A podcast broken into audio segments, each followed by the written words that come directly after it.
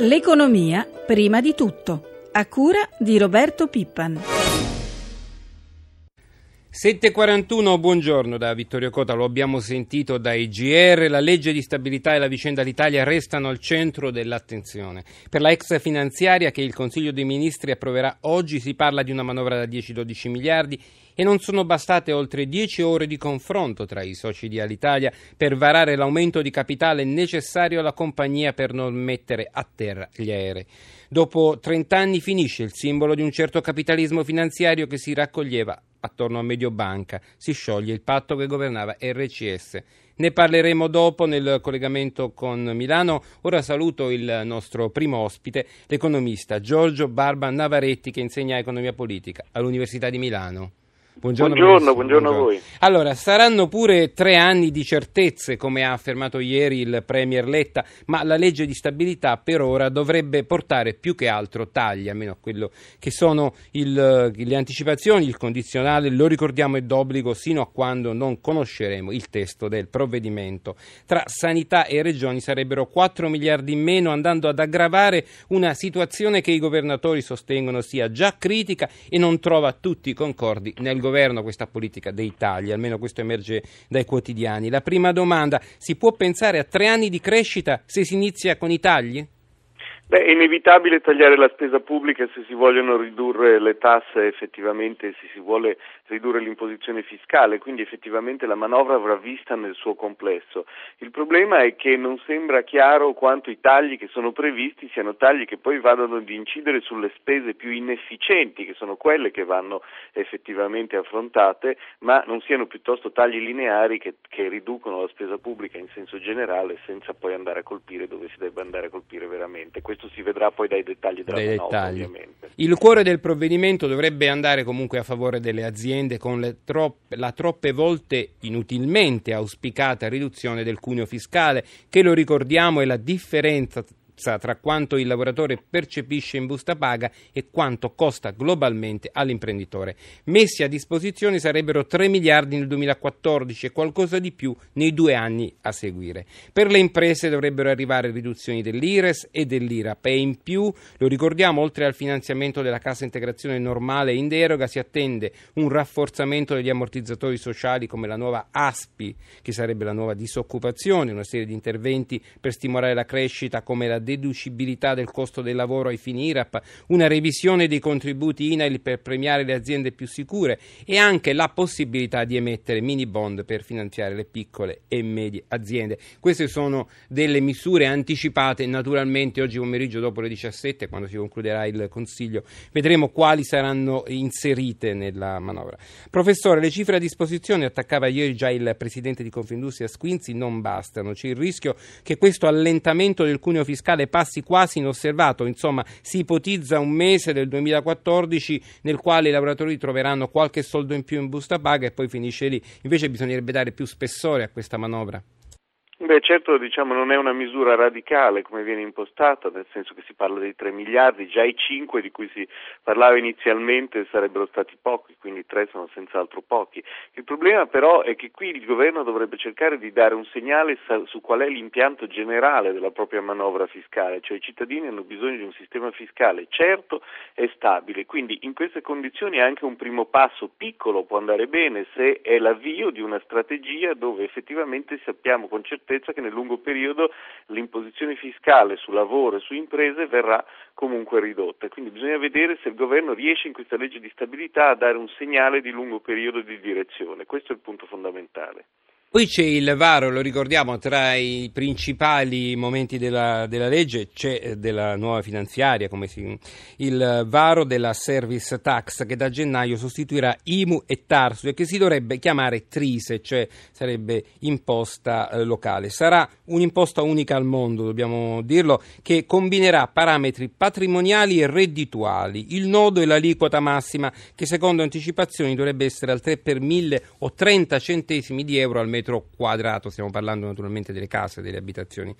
Professore, l'imposta è particolarmente complessa, quindi anche in questo caso occorre attendere il testo definitivo, ma in molti già affermano che alla fine i contribuenti, i contribuenti pagheranno di più rispetto a ICIMU. Lei condivide questo sospetto? Ma intanto mi sembra che la complessità sia già addirittura nei nomi di queste imposte che cambiano continuamente, questo aggiunge tantissima incertezza. È difficile di nuovo fare previsioni quantitative sull'insieme delle misure, dipende da tantissimi parametri come sottolineava lei. Eh, certamente è chiaro che di nuovo nell'ipotesi di ridurre l'imposizione fiscale sui redditi è inevitabile eh, aumentare un po' di più l'imposizione fiscale sulle, sugli immobili, sulle rendite finanziarie e su altri elementi. Quindi, eh, vedremo che cosa sarà di nuovo il quadro complessivo della manovra. Per dare un quadro di stabile di finanza locale ai comuni dovrebbe arrivare sempre nella legge di, in discussione um, oggi pomeriggio a Palazzo Chigi un allentamento del patto di stabilità interno, legando questa possibilità proprio all'arrivo di quella che abbiamo appena citato, la service tax o come si chiamerà. Inoltre basta con la finanza derivata, anche se i danni, dobbiamo, dobbiamo dirlo, ormai sono stati fatti e ci sono già dei processi in corso. Professore, una boccata di ossigeno per gli enti locali basterà? Beh, bisognerà di nuovo vedere i numeri, di nuovo ancora è un problema strutturale, nel senso che mi pare che il patto di stabilità, oltre ad essere allentato, debba essere modificato nelle sue procedure, misura, come, come, è fatto attualmente, da grande incertezza ai comuni e agli enti locali su quanto e come possono spendere quello che hanno, oltre alle cifre che hanno realmente a disposizione. Quindi anche qui speriamo che si facciano dei passi avanti. Quanto, quanto siano importanti poi le misure da un punto di vista quantitativo vedremo dal, dai, dai dettagli dettagli poi della certo. manovra. Allora io ringrazio il professor Giorgio Barba Navaretti che lo ricordo insegna economia politica all'Università di Milano e saluto alle 7.47 l'economista Oliviero Baccelli, vice direttore del CERTET che è il centro studi sui trasporti dell'Università Bocconi di Milano. Buongiorno. Buongiorno a voi. Allora, per uh, l'argomento naturalmente all'Italia, i soci non hanno trovato nessun accordo sull'aumento di capitale da 300 milioni deciso all'unanimità dal Consiglio di amministrazione di lunedì. C'è stata una intera nottata di trattative. L'Assemblea degli azionisti ha annunciato un comunicato in mattinata, quindi vedremo, sapremo qualcosa e sono riuniti sempre all'aeroporto di Fiumicino nel, diciamo, nella palazzina L'Italia. Il problema è la definizione dei soci francesi e le loro richieste basate su rotte, organico e flotta oppure c'è qualcos'altro? Ma ci sono diversi problemi, alcuni di carattere industriale e altri di tipo finanziario. Gli aspetti di tipo finanziario riguardano la valorizzazione di Alitalia allo stato attuale perché il patrimonio netto è negativo, per cui in teoria tutti gli aumenti di capitale dovrebbero prendere in considerazione questo aspetto, cioè azzerare il capitale dei soci esistenti e questo ovviamente è un fattore critico per la ventina dei soci italiani. L'aspetto industriale è altrettanto critico perché mentre le altre compagnie hanno già avviato da tempo operazioni di ristrutturazione, all'Italia arriva all'ultimo in una logica emergenziale, pertanto dovranno essere più rapide da implementare e questo ovviamente non è facile da accettare dal punto di vista sociale. Sull'entrata di poste nel capitale della British Airways, ieri è scesa duramente in campo, appoggiata dalla, come abbiamo sentito prima, dalla stampa britannica, stampa economica, sostenendo che si tratta di aiuti di Stato, ma Bruxelles, invece la, gli uffici del commissario a Bruxelles hanno preso tempo e hanno detto dobbiamo valutare il piano. Secondo lei è un attacco, questo che arriva dall'Inghilterra, motivato da preoccupazioni commerciali? Ma diciamo che nel settore del trasporto aereo c'è una concorrenza molto forte e quindi tutte le volte che c'è un intervento dallo Stato, qualche compagnia aerea, in passato fu Ryanair piuttosto che Iberia, gridano subito allo scandalo per quanto riguarda gli possibili aiuti di Stato. È chiaro che la strategia che è stata implementata dal governo con l'introduzione delle poste può dar adito a qualche sospetto, ma se si tratta di un'operazione contenuta e in affiancamento ai soci esistenti e soprattutto ai soci industriali esistenti, è chiaro che questo non può passare come aiuto di Stato, bensì come un supporto alla riorganizzazione e quindi accettato a livello di Bruxelles. Ovviamente questo dipende dal piano industriale che verrà presentato nei prossimi giorni. Si parla di nuovi vertici per la compagnia, è un, rumor, diciamo, lo riportiamo. Forse secondo lei non è il momento giusto per cambiare i piloti? Diciamo che uno dei fattori critici di Alitalia è stato sicuramente l'incertezza nella governance. In generale, perché più o meno sono sette anni che Alitalia è sul mercato, perché anche l'operazione precedente, quella che riguardava i capitani coraggiosi, era un'operazione di transizione. E quindi dopo una serie di screening sul mercato si è cercato partner industriale da tutte le parti. Non trovandoli, si è cercato di risolvere la situazione con manager in Italia, che però sono cambiati anche nel corso degli ultimi anni, tre manager in cinque anni e molti dei dirigenti stabili di Alitalia sono cambiati. Non credo che sia solo la questione di uno o di pochi uomini, quello che deve cambiare è la mentalità complessiva rispetto al settore del trasporto aereo, in generale nel Paese, perché è stato gravato anche da tasse improprie questo settore. E poi ovviamente la ristrutturazione deve partire da una strategia ampia che coinvolge l'intero gruppo e le 32 um, compagnie aeree con cui l'Italia ha già delle alleanze, quindi non è questione di un solo uomo, è questione di una strategia ampia. Le faccio una domanda rapidissima per salutarla, ma l'Italia se la può permettere una compagnia aerea? Beh, certo, sicuramente questo è un aspetto ancora eh, interessante sotto diversi punti di vista. È chiaro che non se la può permettere a qualsiasi costo e soprattutto non se la può permettere senza un piano industriale che la possa portare alla redditività dopo 15 anni di perdite. Io ringrazio Oliviero Baccelli, vice direttore del CERTET dell'Università Bocconi di Milano e concludiamo parlando di tasse. C'è qualche novità che serve almeno a semplificare la vita ai contribuenti negli adempimenti fiscali. Chiediamo di cosa si tratta ad Angelo Coco, che è responsabile delle relazioni con i contribuenti di Equitalia. Buongiorno, dottor Coco. Buongiorno a lei ascoltatori.